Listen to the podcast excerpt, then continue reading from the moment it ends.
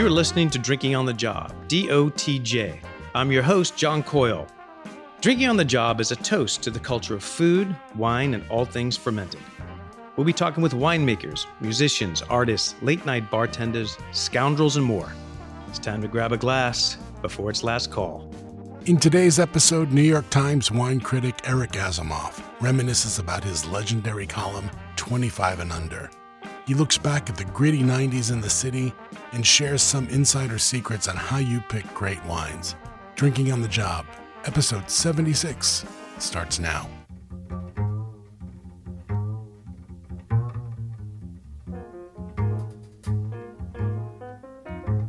Eric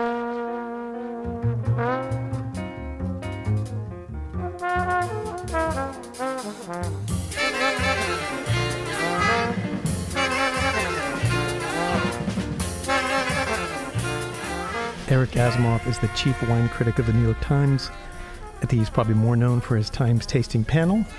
He's also famously known for the Asimov 25 and Under Restaurant Review, started in 1992 and put a lot of people on the map. Thank you so much for being here, Eric. Thrilled to be here. Thanks, John. Just nice to be out of the house. It's so great to be out of the house, and and even better to be out of my neighborhood. Right, You know, yeah. What, what neighborhood is that? I live on the Upper East Side. I'd like to just go back to some earlier, simpler times when you were starting out in the in the New York Times. Um, uh, back when like Bryan Miller, who was the longest tenure critic at the uh, New York Times. Um, so I think you were just starting your career roughly around then. Was he? Uh, Yeah, I came to the Times in 1984, and that was, uh, I believe, it was just before Bryan took over as restaurant critic. He was writing Diners Journal back oh, then. I do. I do remember that. Yeah. Yeah. I um, you know, I those are the days, man, when like critics had power. I mean, like ratatouille kind of power. Like they could make or break a restaurant, right? I mean, like. I, th- I think the standard rule kind of was like if you got three stars, you put an extra phone line in, right? You know, I I think um, even even though we like to dismiss the power of critics Mm-hmm. today, and it honestly it feels really strange to be talking about restaurant critics at a at a time like this when restaurants are are Struggling. You know, they're they're in a, a death spiral, and we Right. don't know what the future is, and, and thousands of people are you know out of work, and Mm. and. Um, and, and it's crazy. But in in normal times, I think restaurant critics still have um, certain restaurant critics have power. Yeah, no, I, I agree. I do, it was to me, it's kind of like um, it was just a a, a, time of uh, uh, where critics were. Uh, I don't know. It was kind of cool. They had to be. They wanted to be anonymous. You know, And it Bryan was a Miller- lot yeah. easier to be anonymous True. back yes, then. absolutely. You know? Yeah, but Bryan Miller's thing was always he would to be a party of six because he wanted to taste as much food as possible. He, would have somebody order for him and he would slip in last minute. I don't know if that's true. Yeah. No, Um, I, I've seen it. I, I waited on Bryan Miller three times at Arizona 206. Um, and, and how crazy is this? I would actually get called in if, if Bryan Miller and everybody knew was anonymous. So people who were listening, like a food critic, would, would never come in and go, "Hey, it's it's Bryan Miller. Oh, it's Eric Asimov's on table ten. It would they- you would use an anonymous name so everyone wasn't you know. So would, ideally you'd get the same service that everybody got, right? Well, that was, that was the idea, and um, I, I just want to say that you know he may have used that technique at Arizona 206, but I would be hesitant to ever say about any restaurant critic that this is what they always did. Okay, yeah, because, they, otherwise they had a lot Sure. of, uh, of of different methods, um, different ideas, and, and there's so much mythology as well about how critics behave. Right. Yeah, I think uh, uh, wasn't Ruth Reichl kind of famous for wearing disguises? She was, yeah. I mean, that's what I mean. It's so great, because, but but it's such a, a, a great idea. I always thought that disguises were the last refuge of the exhibitionist, you know, because when people wear disguises, you know they think they're invisible, but Right. they're not. Yeah, yeah, They're- yeah. They stand out. They said, well, which which is uh, you know Gael Greene used to uh, I forget who she used to uh, write food with New York Magazine, New York Magazine yeah. yeah. and I've also worked in restaurants where Gael Greene would come in it would be the exact opposite she'd come in with a like a, it looked like a, a jacket from Sergeant Pepper's Lonely Heart Club Band Right. with, the, with the epaulettes and sparkling and it was like the only thing missing was the trumpets Right. And- but it was crazy. But critics had enough power. Like I was working at a southwestern restaurant, and she would say, "I want salsa," and we go, "Well, we're a southwestern restaurant. We don't have salsa." And she go, "No, no, I want salsa," and they would make salsa. and also, I've been in kitchens, and there's a lot of people probably tell you this that if a restaurant critic came in and they knew it was Bryan Miller back then because of this potential, what they could do for him. Um, new plates, kitchen would stop, and they're—I mean, they were just scrutinizing every single plate that went out and came back into the kitchen.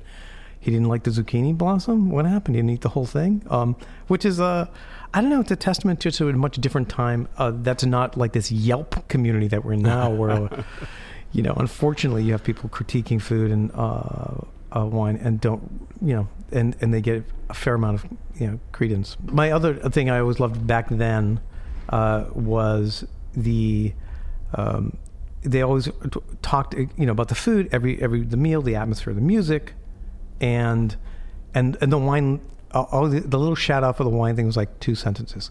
Well chosen list 250 bottles. And there was nothing you know zero. And i think that speaks to kind of where we were i think. But you know, right? um, I hear the same complaint Mm. today, really? Okay. And it it I think it speaks to the the kind of um, you know se- uh, uh, self absorption of people in wine.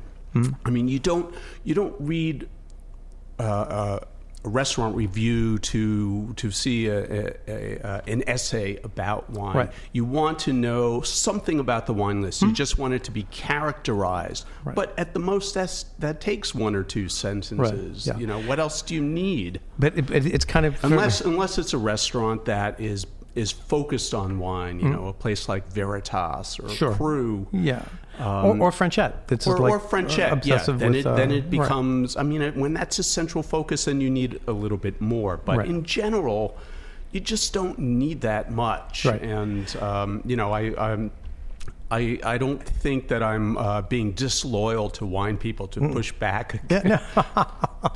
no, that's uh, totally fine. But I was like, I, I swear, if you went back and looked at like a hundred, it, was always like well chosen wine list. I just a tad bit and I- more, you know, a I tad bit more color would be nice. Um, you know, you'd figure out just the, the, the sentence to yes, I opened the Sinskey Pinot Noir and it was just right. Right. I mean, but but really, Right. You know, you don't need. I remember, um, you know, the the best uh, thing I ever came up with as a restaurant reviewer. I had Okay. the, the really um, difficult task. I was sent to Disney World. And, and, and told to review the restaurants of Disney World. Wow. And, and this is kind of a, a, a really bizarre assignment Sure. Was it like blooming onions and things like that, or were they no, no, actually they, trying they to put some good had, food out? Had some good restaurants Okay. there, but you know, usually if you're a restaurant critic um, and you're you're being sent elsewhere, you have a, a bunch of friends to call on, people to go out with you to make up that that party of six. Right. But if you go to Disney World. You know, you know, there's nobody there. They're all tourists. Right. Yeah. So I remember um, standing in front of restaurants looking for somebody to to invite to a free meal. You know, and, like, and I would look for for. Luckily, by that time, adults were going to Disney World Right. because I didn't want to. To, to pick any a family group or you know have little kids with Oh me, my God. but still I mean it was super. But still, you're was- weirding people out. It I mean, let's be really honest. Hey, Uncomfortable. yeah. yeah, you you know you're a predator or, or something. Trying to make eye contact with somebody, go, hey, uh, I hear the swordfish is good. You want to join me? Yeah, Oh, but really? um, but one of the surprises then was was finding a restaurant, and I think it, um, you know, the, it, it was a Northwest themed place that had actually a really good wine list. This was back in the '90s, and I said we. You know, we knew Mickey had ears, but who knew he had a nose? That's that's a good line. that works. I I'd like a, a little bit of more descriptors. Uh, if you can make me laugh, I'm happy. You know, that's uh, um, so wow. So they had you going all over the place. By the way, that 25 and under column is going to be needed soon with this economy. But it's Oh, such it, a, it was so out of date by the time I, I mean, I was still writing it, it, in, in you know 2000, and it was Yeah. way out of date. Yeah, but you but you unearthed like amazing places that people probably wouldn't walk into, which now it's just a click away. Um, and that was a, a like I know for a fact you you uh, a very good friend of mine just moved to Mallorca, uh, uh, J.P. D'Amato, John Paul. Um, he was chef at Bright Food Shop.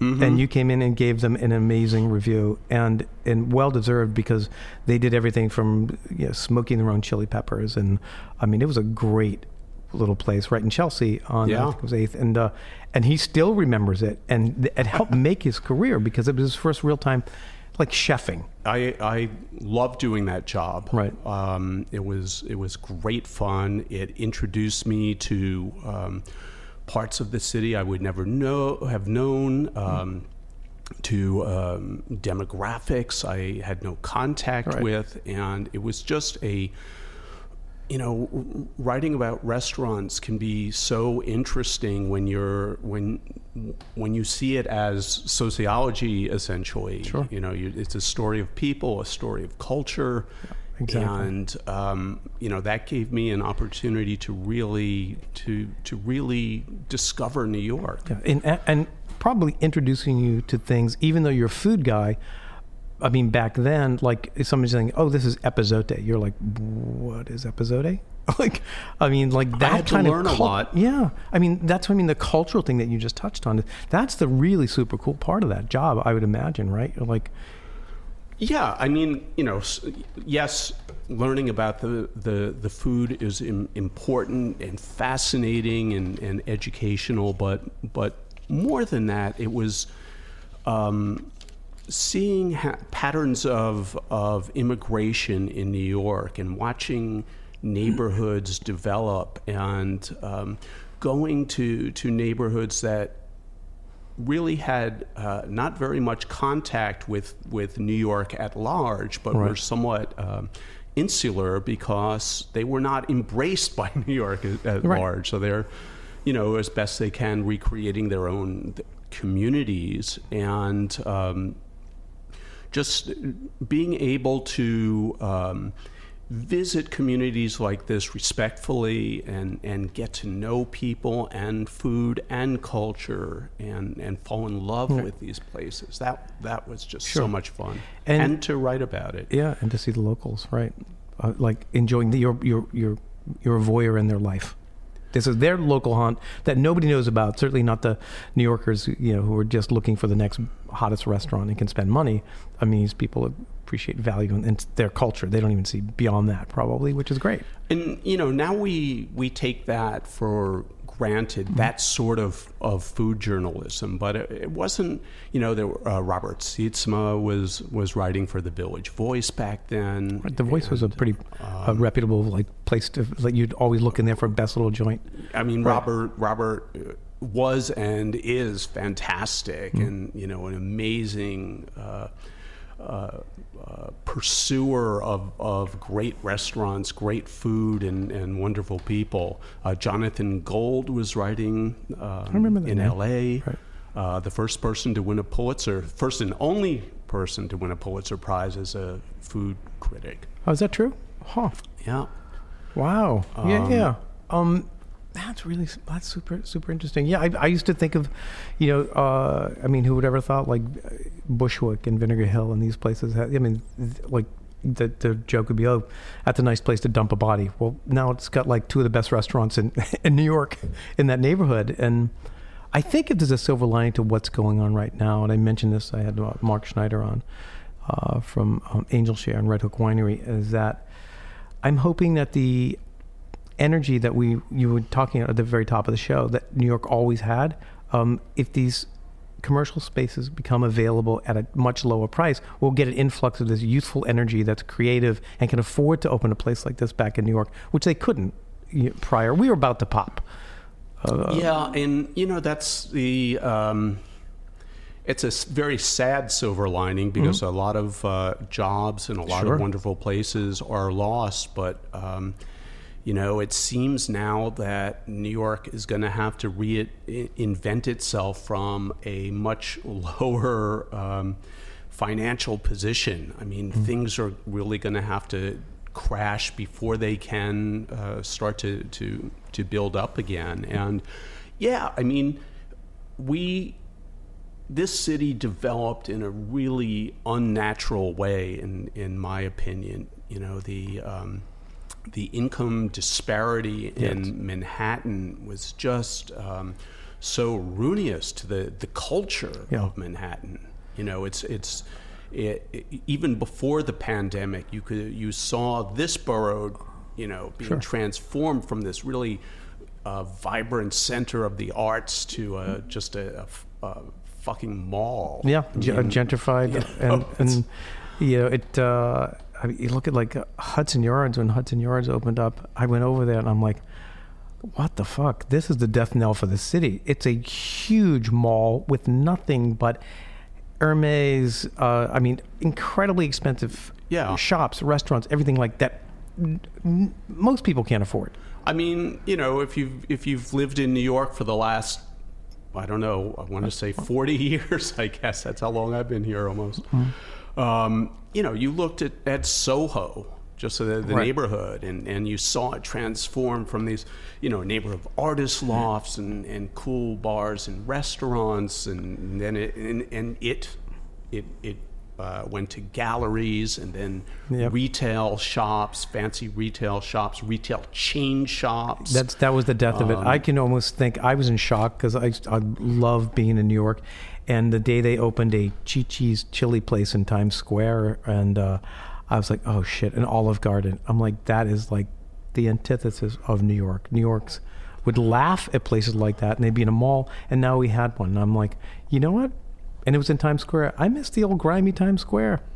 I remember going to restaurants on Avenue C in, in the in the eighties, and people would say, "Oh, you know, you need to." Um, you need to take a car over there. You Yeah. know, it's dang, you're taking life in your hands. And, and there was one really cool French restaurant called Chez Bernard that was the first to to introduce um, organic ingredients. Oh, and- wow. And it was That's- like way over there, and um, you know that. Uh, it, it was true. It was a, a tough neighborhood, and I remember the first time in, um, I was reviewing a restaurant on Avenue A for 25 and under, and some some guy just w- walked past me. I was sitting by the window, and he mooned us. And um, I mean, that's the kind of things you know. There was a there was conflict. Uh, restaurant critics in the East Village Yeah. was was you know a sign of gentrification. and, and, um, probably trying to not look like you're, you know, no, I mean he had no who- idea Right. who I was. Yeah. I was just some some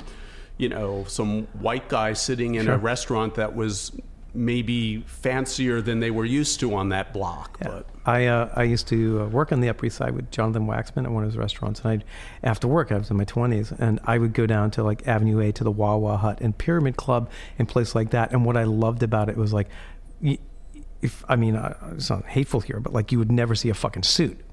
Right. You would never see somebody over 35 in a suit in these places. They were like, and and not because it was, I mean, because they were certainly cool, but there was a certain element of violence that kept they were like you don't fucking belong here and i mean it was i mean you knew it it was just like and so i used to go from the upper east side uh, working at jams uh, this fancy restaurant and i'd put my jeans and ripped shirt on my sneakers put my hat on and like boom i would be hanging out at uh, the, the pyramid club and uh, that's i think that's when new york was like I, the grit. I miss the grit. Um, I have another thing that really bugs the shit out of me. I cannot stand fake Irish bars.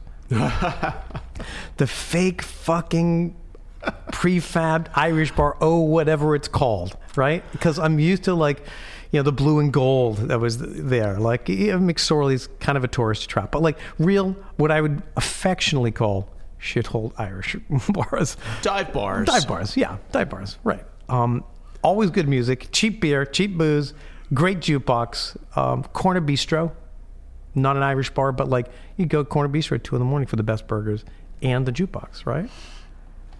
Well, I, I would be lying if I, you know, portrayed myself as a defender of, of dive bars and, and a regular patron. But um, but I went to a lot of music bars, Right. which is you know what you used to have in, in So the where- where did you go? Village.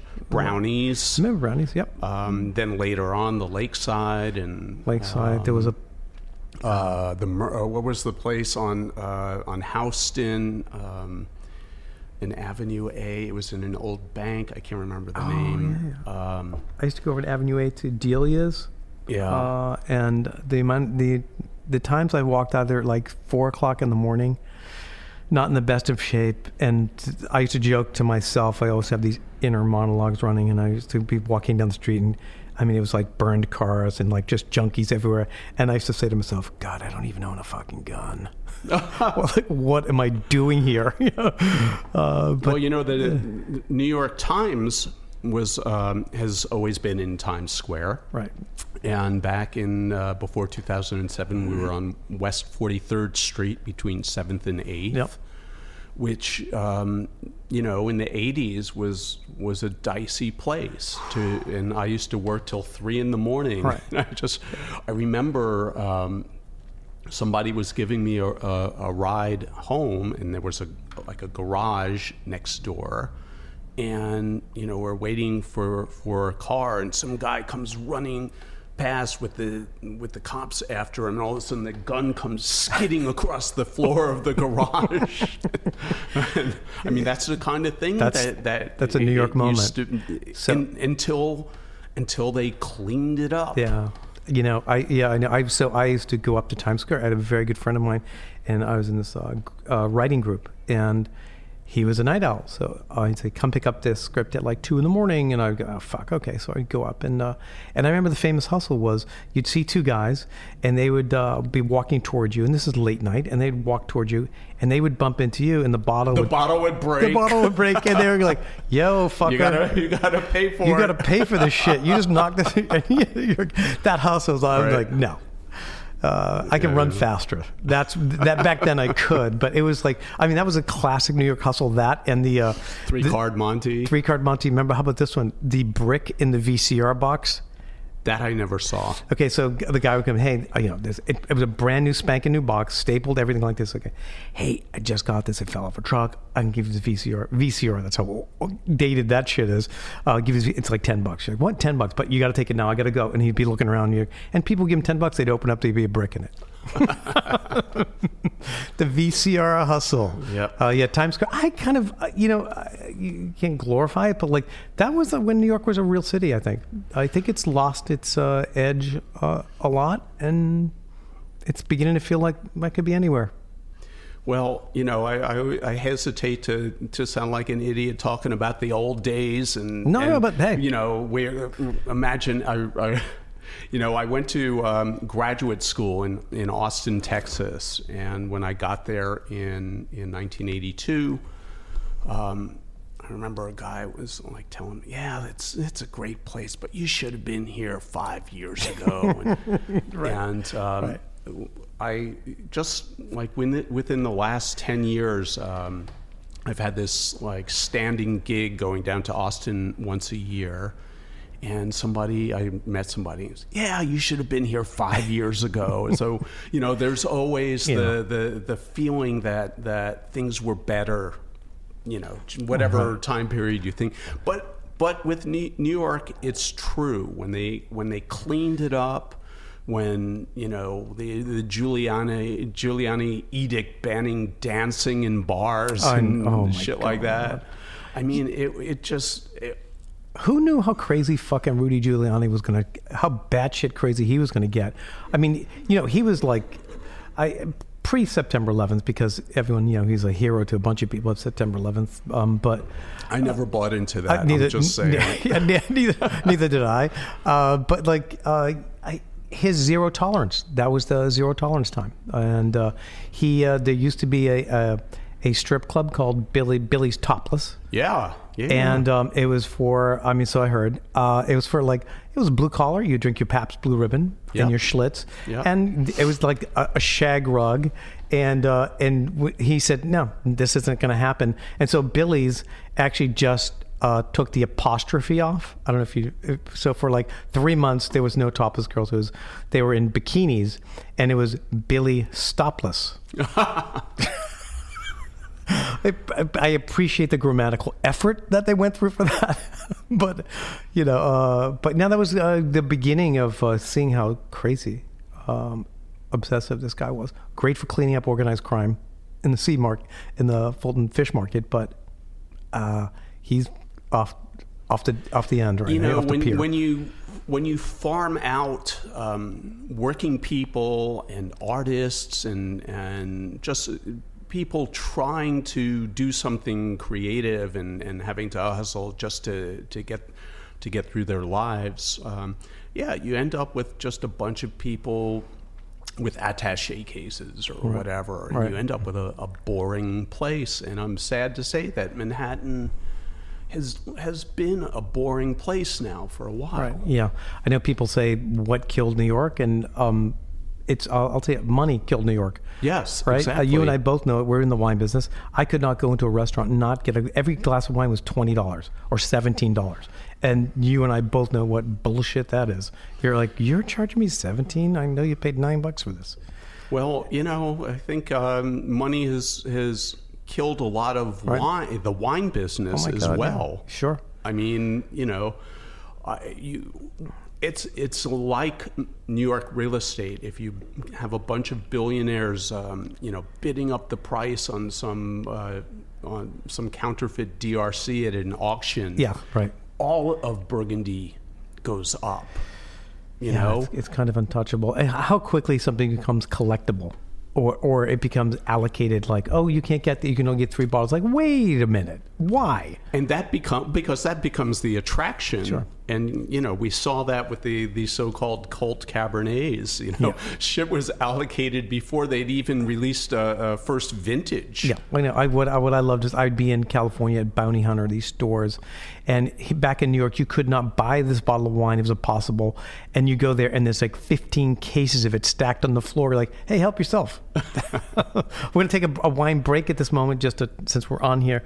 And I know people are going, shit. Are you going to talk about wine for a minute? Also, yes. Uh, we're, we're drinking Robert Sinskey's Carneros Pinot, one of the first certified organic guys who never touted it as such. That was just his farming practices back in the day. Um, and uh, for people listening, Napa is uh, you know dealing with fires and COVID, and uh, so they're having a really tough time. So find some fun California wine you want. I love uh, Rob and Maria and Jeff Virnig who makes the wine. Uh, so that's what we're drinking, and cheers to you. Cheers. Um, We we won't be grumpy old men for the the whole of this. But it's funny. I was in, uh, like, I was uh, dining uh, in, in France. I was in uh, a place, and they, they had Clos Rougeard, which is this collectible wine here in the U.S. Cost crazy amounts, and I'm in this restaurant, Spring, and they have five, you know, like almost a vertical of it, and it's super affordable. And I said to the sommelier, I'm like, I'm just curious, like, why? How's it possible you have this amount of, of wine and at this price? And he said to me, uh, "No offense, no Frenchman in his right mind would pay what you you would pay for that wine back in the states." And I'm like, mm, "It's true. It's really what it's become, right?" Um, so hopefully there'll be a flattening of this uh, uh, kind of. Although I think all the blue chip stuff like that is still going to sell at a ridiculous rate. That's the, that's the you nature know, of I, our business. I, I don't think there's a flattening because I don't think um, billionaires are being hurt at all. Yeah, yeah, you know that's true. And they're That's true. They're they're they're safe. No. But what's happening is now, aren't we? Sorry. Aren't we? Aren't we right now um, experience? I think during any kind of uh, economic downshift, people now all of a sudden, well, I can't afford Burgundy, so maybe I will start looking to another varietal, so another grape or another area, and doesn't it?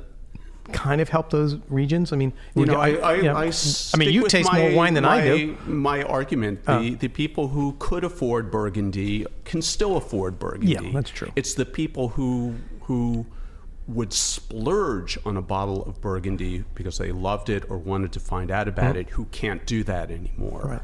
And, So where do they go? um, What do you drink if you're not well, drinking Burgundy, white Burgundy you know, or red Burgundy? Or, That's the the the the great blessing about the the time we live in that there are so many great wines in the world, so many um, as yet undiscovered or un, or unsanctified by the, the, the status makers Yeah, yeah. That you can you can drink wonderfully whether you know you're buying from um, uh, small producers in, in Italy and Greece Right. and Yeah, Greece, different yeah. parts of France that, that people it- don't know about Is there Um, anything right now that you haven't written about yet?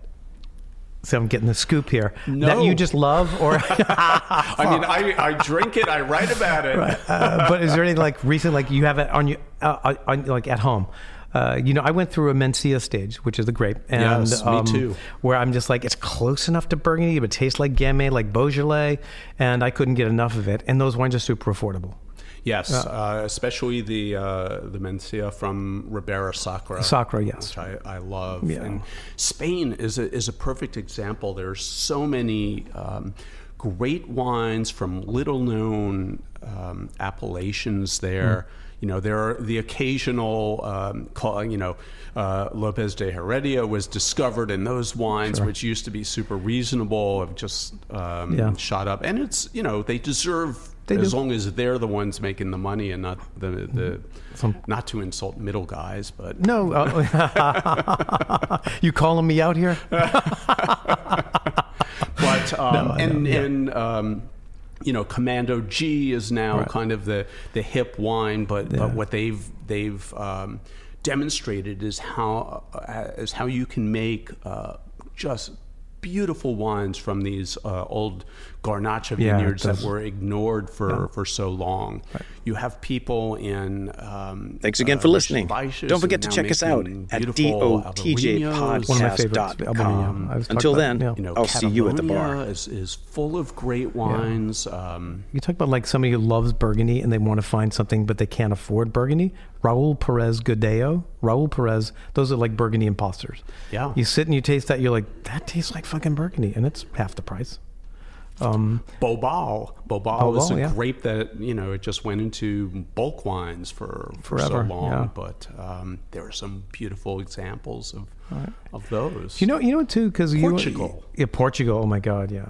Um, you and I have seen a lot of of this. We we look at, at, at- we're looking through the same lens because we've been doing this for a long time, um, from my side too. And you see, um, you see people whether they're in Italy or Portugal or Spain, like Bobal and Manchuela, and and and like they set the the laws like, well, it has to be this alcohol, it has to be this aged, and a lot of winemakers, particularly the younger winemakers, going like, I don't want to play your reindeer games. Fuck you. I'm gonna make it. Uh, and we'll and they're like, well, then you don't have the Do. You can't say you're from X. And they're like, you know what? I'm out. I don't need uh, Chianti on my label because I don't want to make Chianti the way you're telling me I should. It has to be this and that.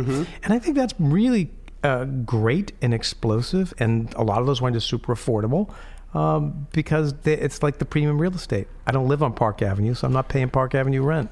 You know, it says a lot about uh, hidebound bureaucrats. Mm-hmm. I'm, I'm sad to say, the the appellation system, I think, is just um, you know, it's a very uh, um, utopian in Mm-hmm. a way. You know, it's it's it's. Uh, uh, it was put together with the best of intentions to defend uh, the appellation against fraud, to make sure wines are, are of uh, up to quality, and so on. And when it becomes a kind of a, a defense of mediocrity, then it becomes a problem. Right. Yeah, because you here's the recipe. You need to fill this recipe, and then you can get you can put we can put the Park Avenue address on the label, and then you'll make more money. It's kind of reverse, right? Why don't you worry about the quality of the wine first, and then for whatever. You know, a, a lot of people in wine talk about typicity. You Yes. know, the, the notion that that something should um, should really exemplify the the place or the grape um, where it comes from or what it's made of, and you know the the no the idea of typicity is so malleable. I mean, it can it can become the you know uh, the mass market sense of what of a Pinot Grigio or or some you know something really denatured, Right. um, and and that just works against any kind of of creativity or um, you know, uh, quest for, for quality or, or trying to push the boundaries. Uh, at the same time, it also, you know, it protects against a lot of bad wine. So you have to find a balance somewhere. Yeah, and I think that's where these kind of what I was talking to these people step outside and go, you know, I'm just going to do what I feel I'm going to do best. And if I don't, if you can't put this like circle in the square peg, so be it. I'm just going to make really great wine. And I see a lot of that cool stuff happening. So I think um, you know you, you can look at that. You can point back to uh, the Super Tuscans and, and exactly. people who just didn't want to work under under that that's a great example. uh, yeah. bureaucracy. But now I think it's much more, um, you know, uh, uh, influenced and and spurred on by the natural wine Mm-hmm. people who are, you know, just not knuckling under to authority or very subversive and and. Um, not wanting to be told what to plant and how how to uh, tend it and how to make the wine and and um, it's a good thing. So give me the pressure of your job being the wine critic for uh, the New York Times, certainly one of the most iconic newspapers in the country, right? Despite whatever fucking bullshit this guy who lives in that house on Pennsylvania Avenue says about fake news. What's it like for you to uh, be in a scenario where you're not obviously thinking about this, but it's a make or break scenario for a lot of people? How many wines are you tasting a week? Um, have you ever gotten a death threat?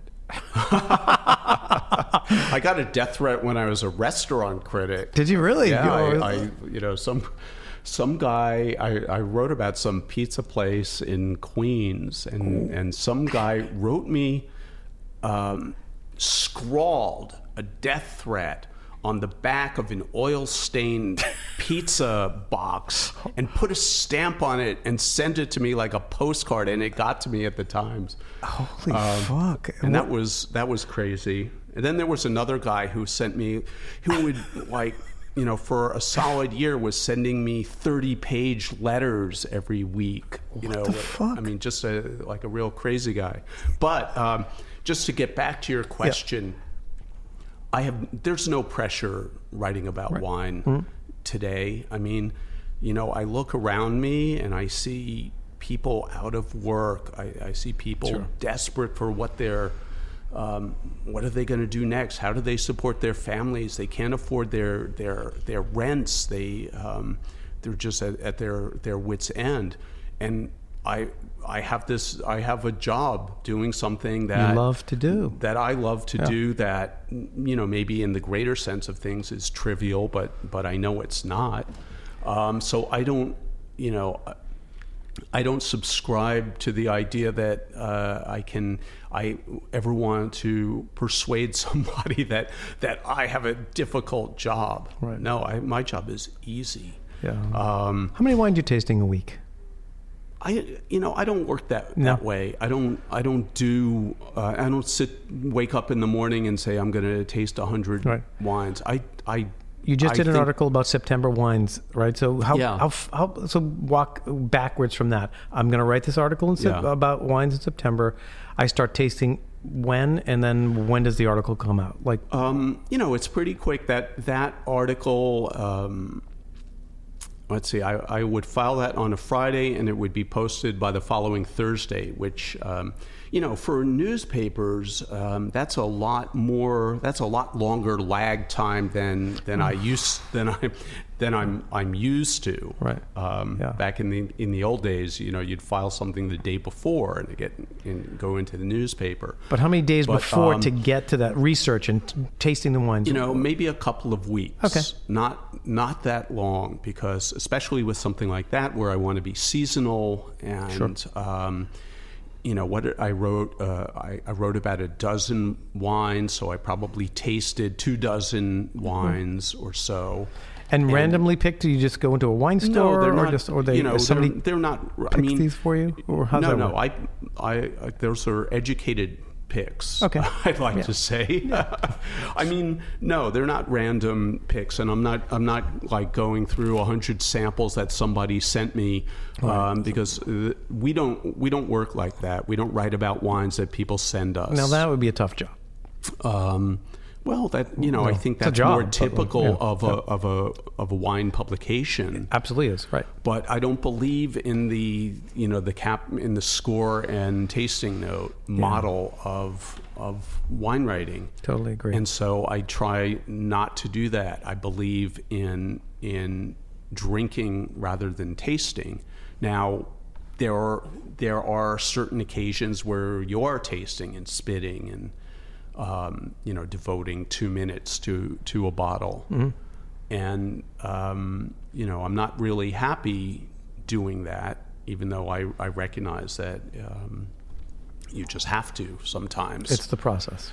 but uh, when it's possible, I prefer to to open bottles and and and actually drink them with food if I can, and and think about them. So we should have dinner differently. yeah, why not? We should be eating together. I look I'll to some that bottles. day. Okay. Yeah, I do too. Oh my Um, god.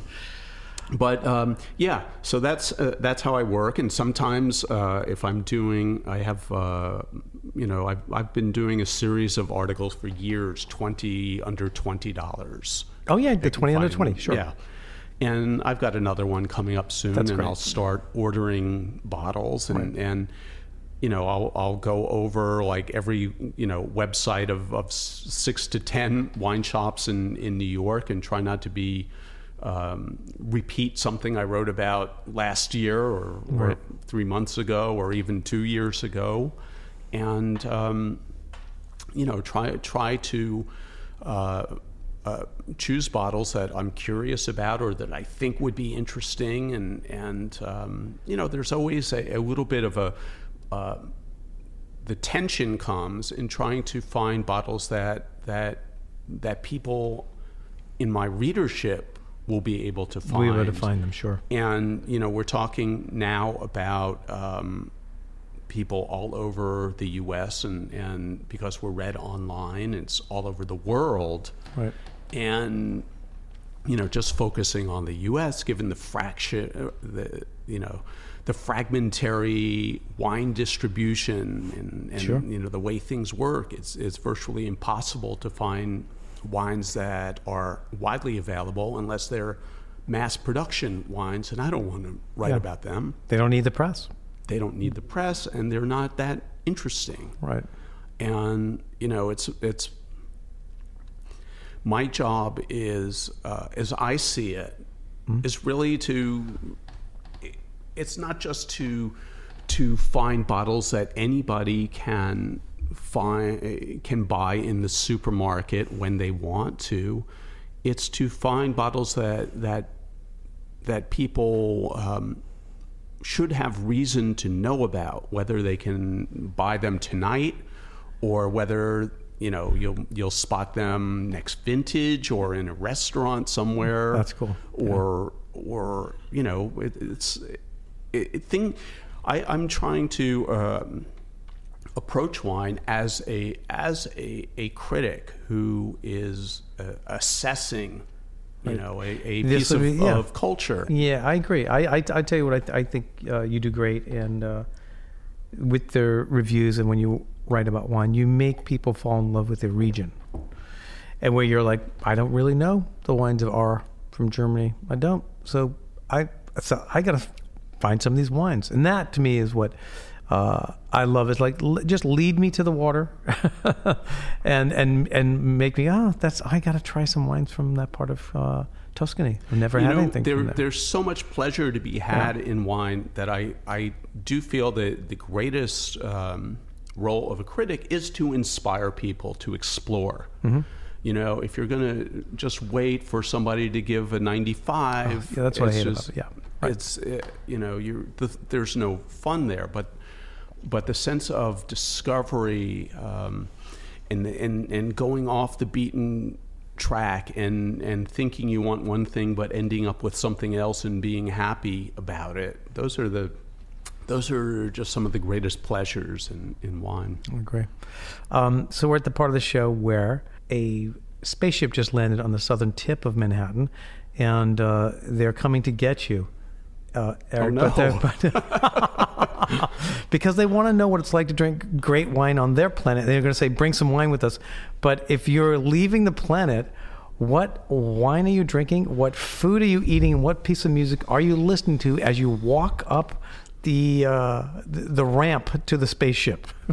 we have to do it in the in a meal where we're coursing things out, and I'm gonna, you know, start with with champagne, yeah. okay. and and you know maybe follow that up with. Um, let's do let's do Chablis first. Okay. And then you know let's do a, a, a Grand Cru white Burgundy, mm-hmm. uh, another a different Grand Cru white Burgundy, sure. and and um, we'll go to to red Burgundy and Barolo. Okay. And nice. Um, you get uh, one dish. What are you going to eat? Just just one, one dish. dish. You get one dish. That's it. And I'm going to settle on the roast chicken. And what piece of music are you listening to? Well, you know, I'm a I've been a Dylan fanatic for 50 years, maybe. Wow. Okay. God. So what um, what Dylan song?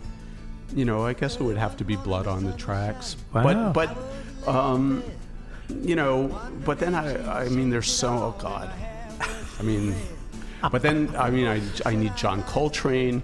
I need um, Beethoven sonatas. Okay. uh, I need Charles Mingus.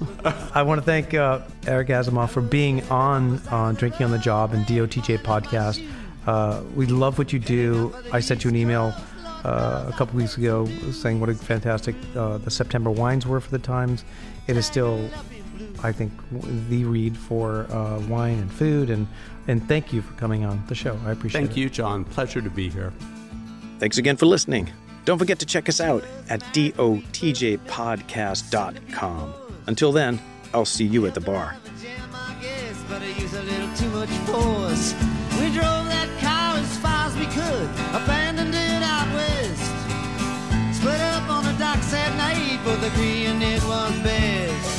She turned around to look at me as I was walking away. I heard her say over my shoulder.